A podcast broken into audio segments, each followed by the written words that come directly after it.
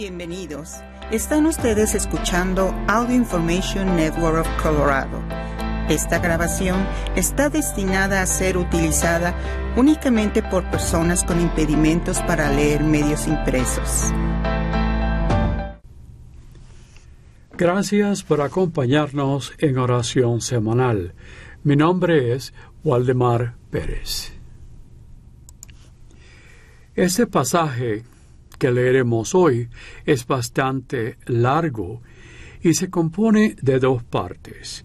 Una, la aparición del Señor otra vez a dos de los discípulos y la reunión después con los demás miembros de la comunidad, probablemente en el cenáculo.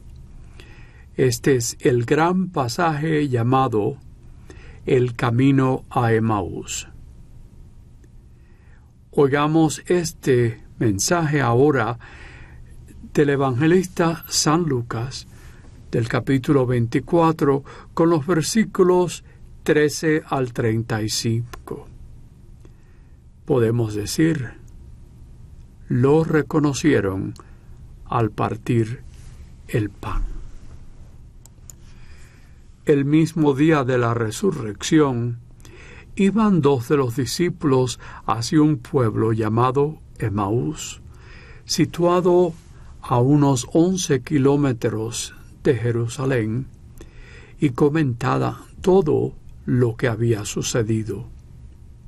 Mientras conversaban y discutían, Jesús se les acercó y comenzó a caminar con ellos. Pero los ojos de los dos discípulos estaban velados y no lo reconocieron. Él les preguntó, ¿de qué cosas vienen hablando, tan llenos de tristeza? Uno de ellos, llamado Cleofas, le respondió, ¿Eres tú el único forastero que no sabe lo que ha sucedido estos días en Jerusalén? Él les preguntó, ¿qué cosa? Ellos le respondieron, lo de Jesús el Nazareno, que era un profeta poderoso en obras y palabras, ante Dios y ante todo el pueblo. Como los sumos sacerdotes y nuestros jefes lo entregaron para que lo condenaran a muerte y lo crucificaron. Nosotros esperamos que Él sería el libertador de Israel, y sin embargo han pasado ya tres días desde que estas cosas sucedieron. Es cierto que algunas mujeres de nuestro grupo nos han desconcertado, pues fueron de madrugada al sepulcro. No encontraron el cuerpo y llegaron contando que se les había aparecido unos ángeles que le dijeron que estaba vivo. Algunos de nuestros compañeros fueron al sepulcro y hallaron todo como había dicho las mujeres, pero a él no lo vieron. Entonces Jesús les dijo, Qué insensatos son ustedes y qué duros de corazón para creer todo lo anunciado por los profetas. ¿Acaso no era necesario que el Mesías padeciera todo esto y así entrar en su gloria? Y comenzando por Moisés y siguiendo con todos los profetas, les explicó todos los pasajes de las Escrituras que se referían a él. Ya cerca del pueblo a donde se dirigían, él hizo como se iba más lejos.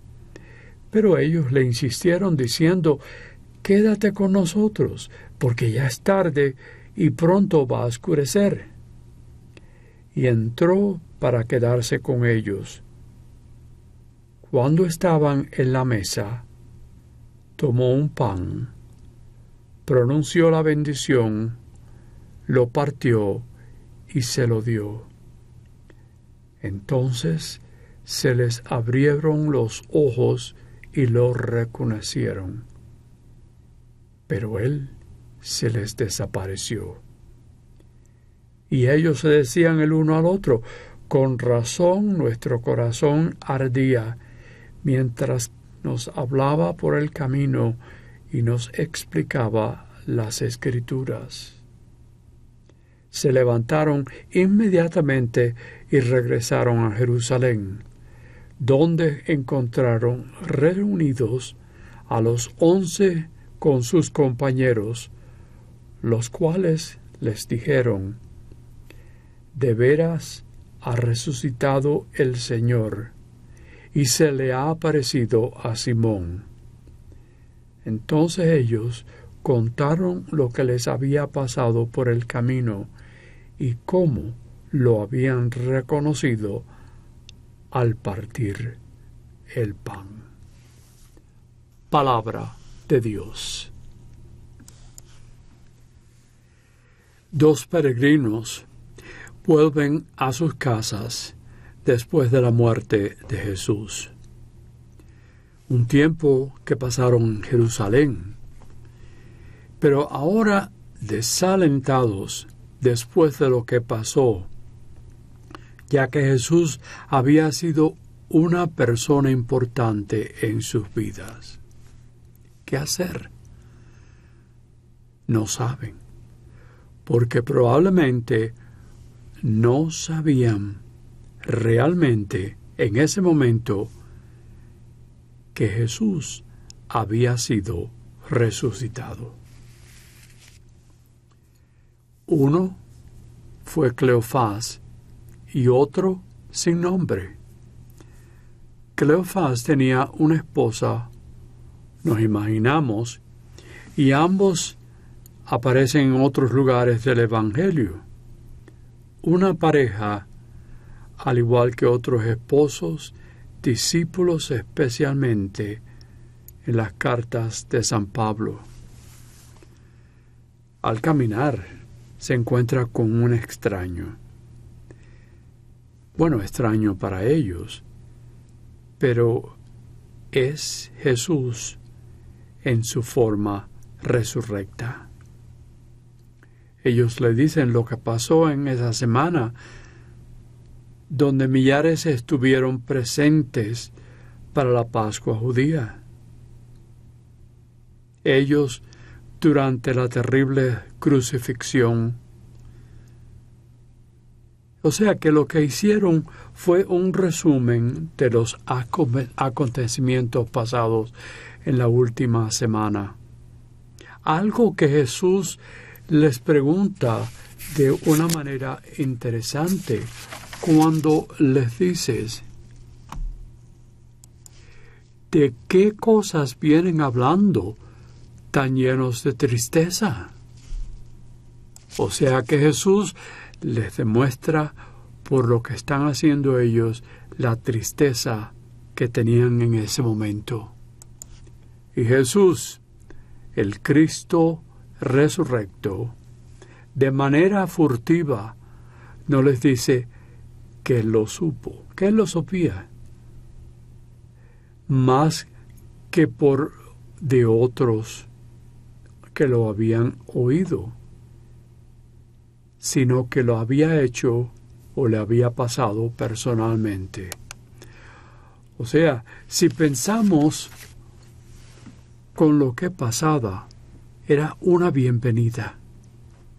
Extraños los tres en que se presentan a ser, a convertirse a una comunidad pequeña. Ellos evocaron la figura de Jesús y lo que en Nazaret, su comisión en Galilea hasta la pasión y muerte. Pero ¿qué hace Jesús? Comienza diciendo, como un lector, y les explica las palabras de los profetas con sus mensajes pertinentes al Mesías. Quizás muchos de los salmos, sus palabras de qué insensatos son ustedes. Esa palabra no quiere decir ustedes son idiotas, sino simplemente que ellos no entendían.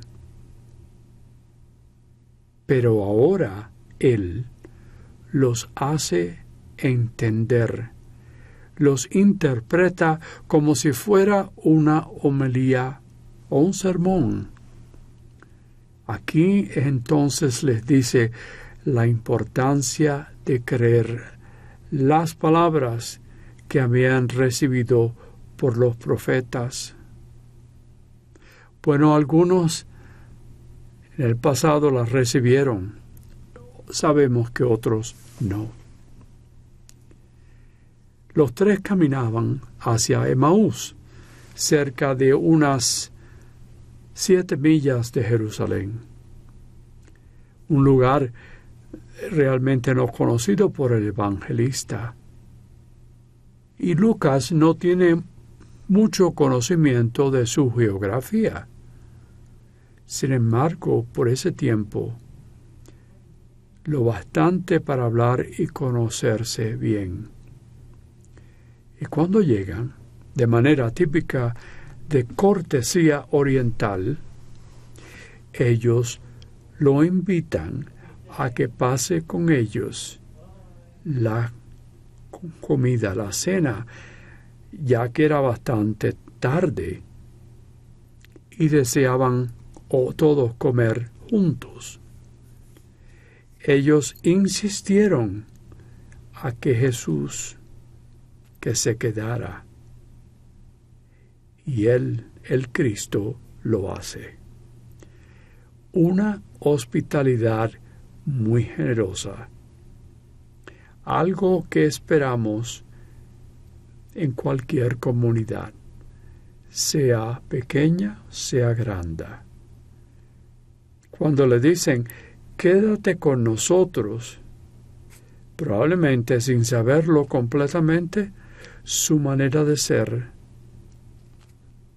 los hacía decir que querían que él se quedara ellos.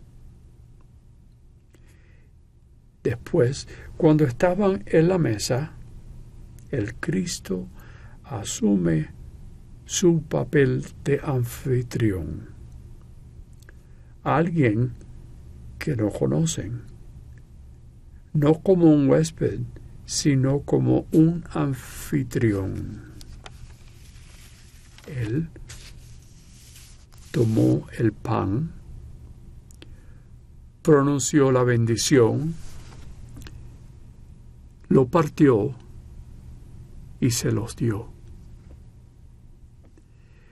Esto es algo muy similar al pasaje de la multitud de cinco mil personas o más durante esa cena que tuvieron en el monte de las bienaventuranzas lo que está haciendo Él, lo que nos está enseñando es la Eucaristía. Esa multiplicación de los panes, una figura eucarística. Al verlo tomar el pan y repartirlo, se le abrieron los ojos y de pronto reconocieron a su Maestro. El Cristo cuyas escrituras fueron cumplidas. Al de parecer, desaparecer, llenos de alegría, salieron corriendo a compartir lo que pasó con todos los otros apóstoles y discípulos de la buena nueva de la resurrección del Señor. O sea, caminan a Emmaus, un pequeño pueblo, comen y en realidad lo que hacen es hacer la Eucaristía. Cristo es el eterno caminante que continuamente está saliendo a nuestro encuentro. Y lo hace para ayudarnos a encontrar, a tener sentido a todos esos acontecimientos que a veces, como el de ellos, desconcertantes, o algo que rodean nuestras vidas. Su palabra es viva, actual. En ella podemos encontrar hoy y siempre una respuesta cristiana a los integrantes, a los intereses de cada día que recibimos. Palabras que no esperamos o que no deseamos escuchar. A veces esas palabras nos hablarán de cruces, de renuncias, de la necesidad de perder para poder ganar. Oh, y la necesidad de morir para poder resucitar.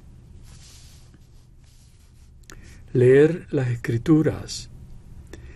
No debemos pensar exclusivamente de lo que conocemos hoy, pero conocer lo que Dios nos está dando en lo que nos sucede cada día.